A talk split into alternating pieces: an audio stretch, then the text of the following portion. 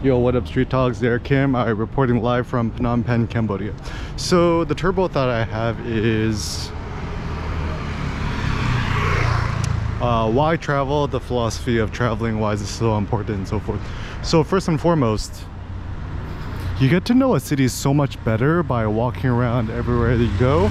And the great thing with traveling or being abroad or living abroad, so forth, is that it really broadens and expands and opens your mind. Now, the philosophy of being closed-minded versus open-minded this is an interesting one. I think there are certain things we should be closed-minded towards like racism uh, unjust matters and stuff like that.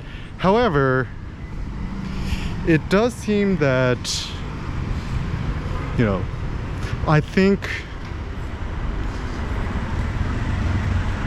being open-minded is still the superior path because a lot of people who become open-minded uh, closed-minded they essentially kind of limit themselves. And i like the idea that your mind your body your soul could become unlimited.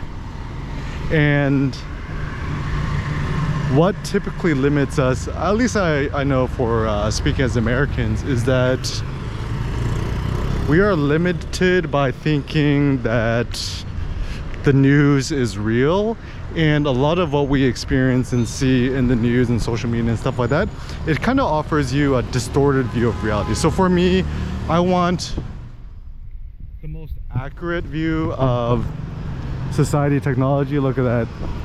Everyone has a lexus suv here porsches and stuff like that um, lexus suvs and so for example like um, you know being here in phnom penh right? Like I think Phnom Penh is super slept on. Like people don't really talk about it so much.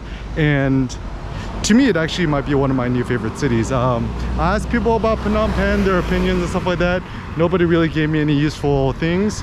And so going to somewhere by yourself is one of the best ways that you could actually understand it. Um, and also I know for myself, I'm just happier when I'm just traveling. I'm on the road. Look, 85 degrees here um, also one thing i like about being in southeast asia especially places like uh, cambodia vietnam is that there's so much upwards growth which is actually incredibly optimistic towards the future whereas being back stateside i feel like it feels already tapped out. I mean even the last big boom in america was probably like this sf bay area tech boom scene but it looks like that's kind of slowed down.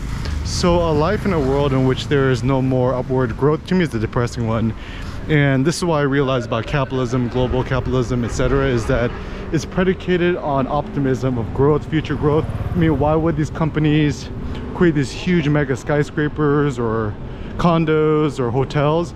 The hope that it's going to manifest in a positive way.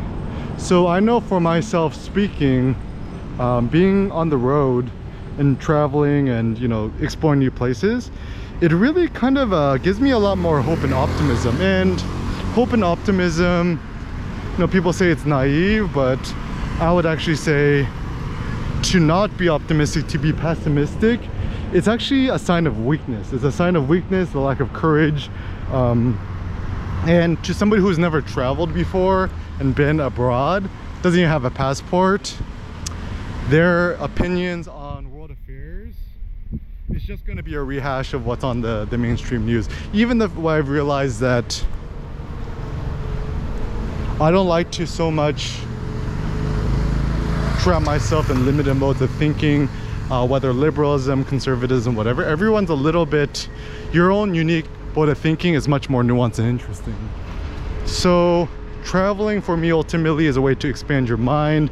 Uh, it's a way to be happier, more active. I mean, even living here, being in Asia, life in Asia is actually much more fun and dynamic and interesting than it is back in the States. The States are stuck, you're in the States, you're stuck in a, a car all day, which is very uh, boring and um, basic. Here, everything is brand new.